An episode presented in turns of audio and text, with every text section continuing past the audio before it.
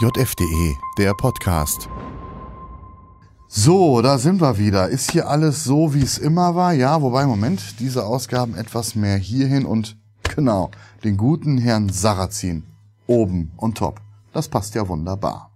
Ja, hallo meine Damen und Herren, da sind wir wieder zurück aus einer kurzen Sommerpause. Allerdings, wenn Sie meinen, das sei alles Urlaub gewesen, nein, nein. Wie jedes Jahr haben wir auch dieses Jahr den Sommer dazu genutzt, ein wenig Material zu produzieren für unsere große alljährliche JFTV-Dokumentation, die in diesem Herbst erscheinen wird. Übrigens, als Arbeitstitel haben wir uns dafür vor gut zwei Monaten gegeben, Deutschland am Abgrund. Tja, das lasse ich jetzt mal so wirken. Ob das der finale Filmtitel wird, ist noch nicht ganz raus. Allerdings, er würde ganz gut passen, wenn man sich so vergegenwärtigt, was da täglich an Nachrichten auf uns einprasselt. Deutschland am Abgrund. Wen kann's wundern? Insbesondere mit Blick auf diejenigen, die da auf der Regierungsbank sitzen. Da haben wir offenbar eine Buchplagiatorin, äh, Entschuldigung, Bundesaußenministerin, die offenbar meint, dass das Wohl der Menschen der Ukraine wichtiger ist als das ihrer Wähler in Deutschland. Und wir haben einen Kinderbuchautor, Entschuldigung, einen Bundeswirtschaftsminister, der gar keine Angst hat vor einer Pleitewelle. Ja, warum auch? Die Unternehmen können ja auch einfach aufhören zu verkaufen. Tja. Und wir haben offenbar einen Alzheimer-Patienten, ich meine, Entschuldigung, einen Bundeskanzler, der sowieso alles vergessen hat, was wichtig ist. Wahrscheinlich auch, wen er überhaupt als Minister ernannt hat. Tja, Deutschland am Abgrund. Oder anders ausgedrückt, geliefert wie gewählt. Doch jetzt ist die Schönwetterzeit vorbei, der Sommer, Entschuldigung, die Klimakrise endet und es beginnt der Herbst. Und je kälter es wird, umso höher wird unser Energiebedarf und damit ist endgültig Schluss mit lustig. Das könnte im kommenden Herbst ziemlich heiß werden, meinen manche und fürchten insbesondere viele Politiker heiß vor allem auf Deutschlands Straßen.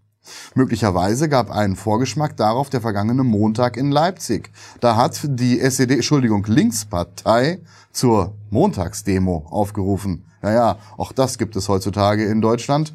Allerdings, es ging um die Energiekrise. War das, was da in Leipzig passiert ist, möglicherweise die Blaupause für den möglicherweise bevorstehenden heißen Herbst?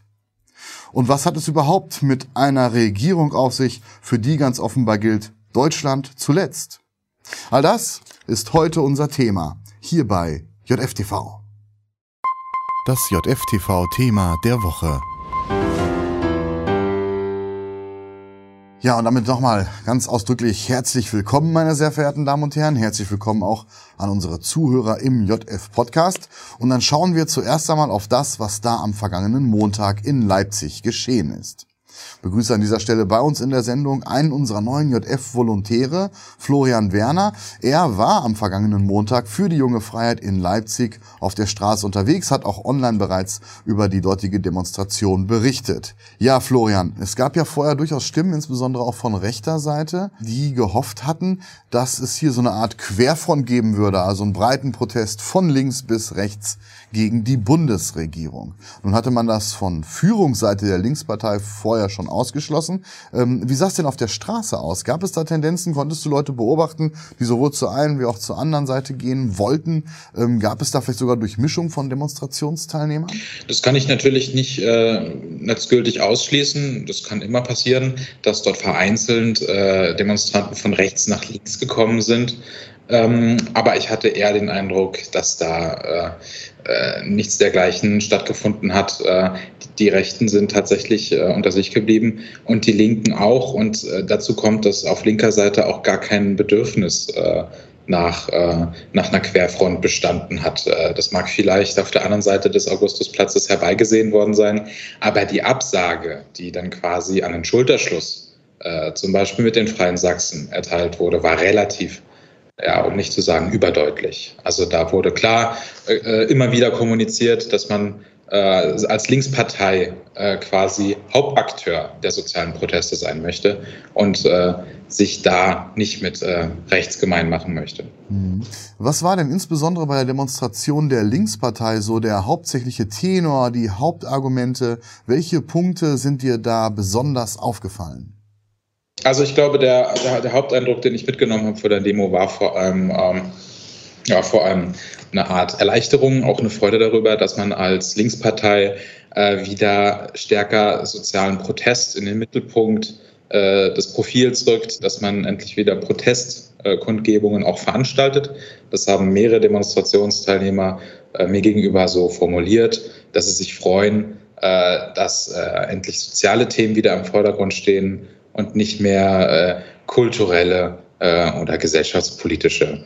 Ähm, das haben auch verschiedene Politiker äh, so gesagt. Gregor Gysi, das war einer der ersten Sätze von ihm, hat gesagt, ich freue mich, dass meine Partei endlich wieder Veranstaltungen wie diese auf die Beine stellt.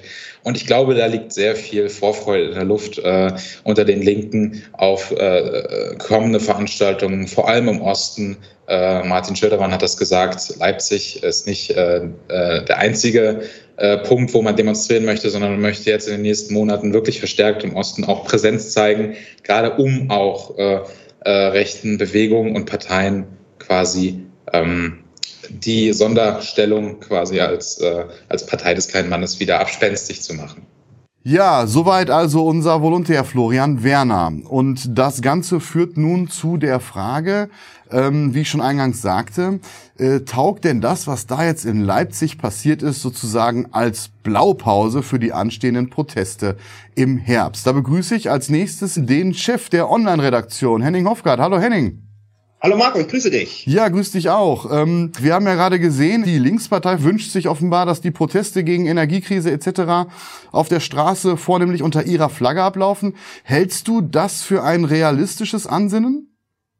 In meinen Augen völlig unklar. Man muss bei dieser Demonstration in Leipzig ja im Hinterkopf haben, dass die Partei dafür ja massiv mobilisiert hat und mit Gregor Gysi ja auch ihr Zugpferd im Osten aufgefahren hat.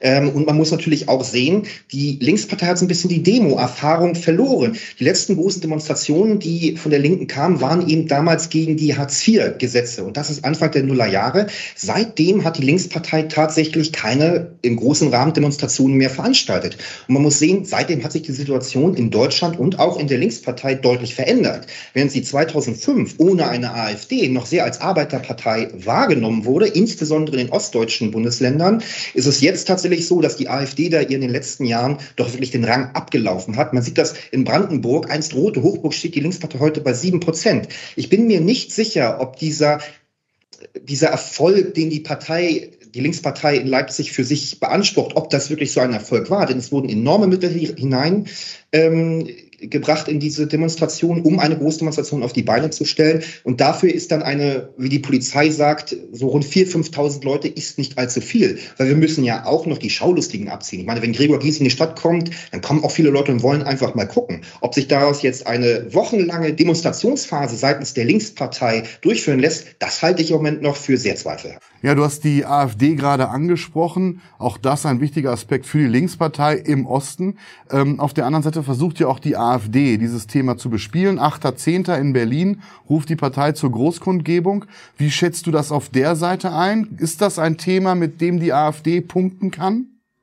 Es ist auf jeden Fall ein Thema, mit dem die Partei politisch punkten kann. Die Frage ist, ob sie die Leute auch auf die Straßen mobilisiert. Denn im Moment sind die bisher stattfindenden Demonstrationen, das muss man schon so konstatieren, ein Ostphänomen. Wir hatten ja am selben Tag mit der Demonstration der Linken in Leipzig auch die äh, Demonstration der AfD-Landtagsfraktion in Magdeburg, wo immerhin 2000 Leute, das ist wirklich eine ganze Menge, wenn man sich die äh, Demonstrationen beispielsweise der AfD zur Corona-Politik anschaut, wo deutlich weniger Leute kamen. Also mir scheint schon, dass dieses Thema zumindest auf den den ostdeutschen Straßen doch wieder deutlich mehr zieht als beispielsweise die Corona-Politik, wo vor allen Dingen ja die Demonstrationen Erfolg hatten, bei der zwar AfD-Leute mitgelaufen sind, die aber, sagen wir mal, von Querdenkern oder eben Bürgern, normalen Bürgern ähm, ähm, sozusagen organisiert wurden. Ja, jetzt hast du äh, auch die Querdenker angesprochen. Auch da gab es ja schon Ansätze, schon im Frühjahr auch dieses Thema zu bespielen. Ist das vielleicht so die Option, die bleibt für all jene, die sich einen Protest, einen breiten Protest von links nach rechts wünschen? Das muss eigentlich unparteiisch, überparteiisch ablaufen, oder?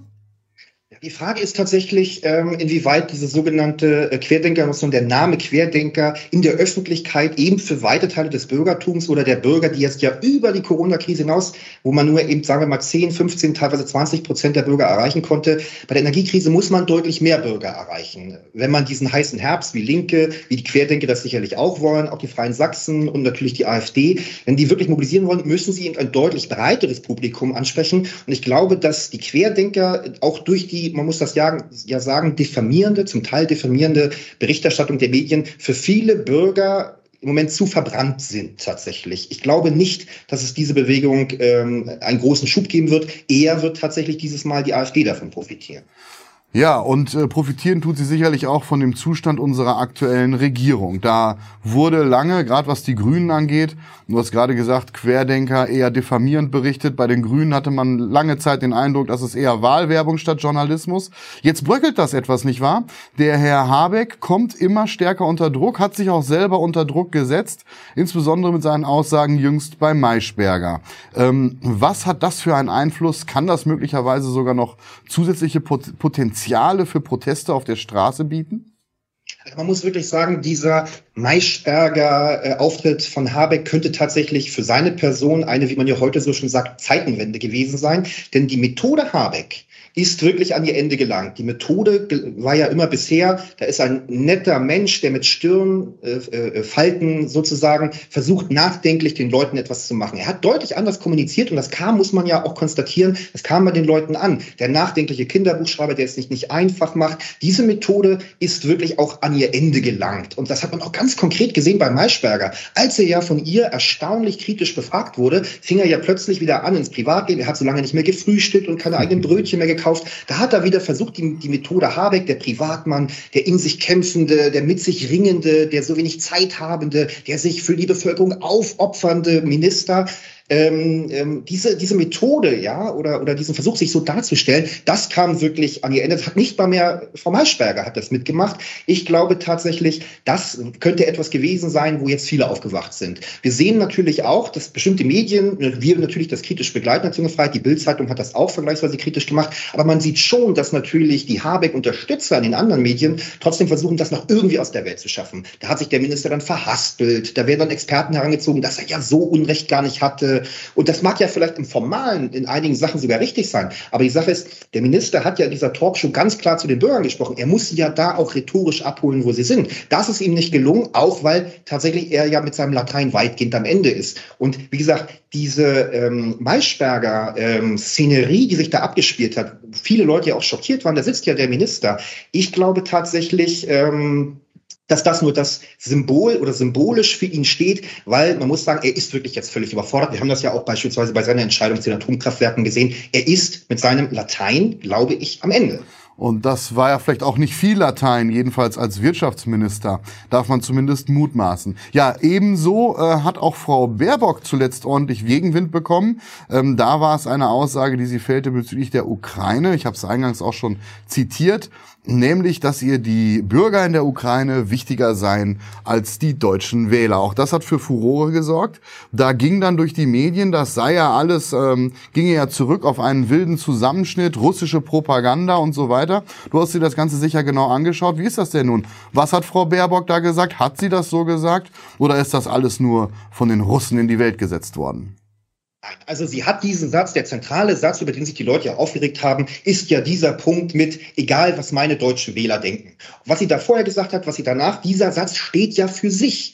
So, und jetzt wird natürlich gleich gesagt, auch von den Baerbock-Unterstützern, sei aus dem, das Zitat sei aus dem Kontext, aus dem Zusammenhang gerissen. Das ist natürlich kein Argument. Das ist ja das Wesen eines Zitates, dass man es aus einem größeren Kontext herausnimmt. Und gerissen wird es schon gar nicht. Dieser Satz ist so gefallen, und zwar genau in diesem Kontext, wie er noch wiedergegeben wurde, ob das nun in russischen Telegram-Kanälen wiedergegeben wurde oder irgendwo anders, da muss man sich doch eher fragen, warum sind denn deutsche Medien auf diesen Satz nicht aufmerksam geworden? Warum mussten denn wieder russische Medien das in irgendwelchen Telegruppen verbreiten? Das ist ein Versagen des deutschen Journalismus. Ja, letzte Frage, ähm, Henning, ähm, mal ganz äh, grundsätzlich und über den Tellerrand hinausgeschaut. Ähm, wir stehen vor existenziellen Problemen. Ich habe es auch eingangs schon gesagt, je kälter es jetzt wird, umso größer wird unser Energiebedarf. Wir werden jetzt hier im Interview die deutsche Gaskrise nicht lösen.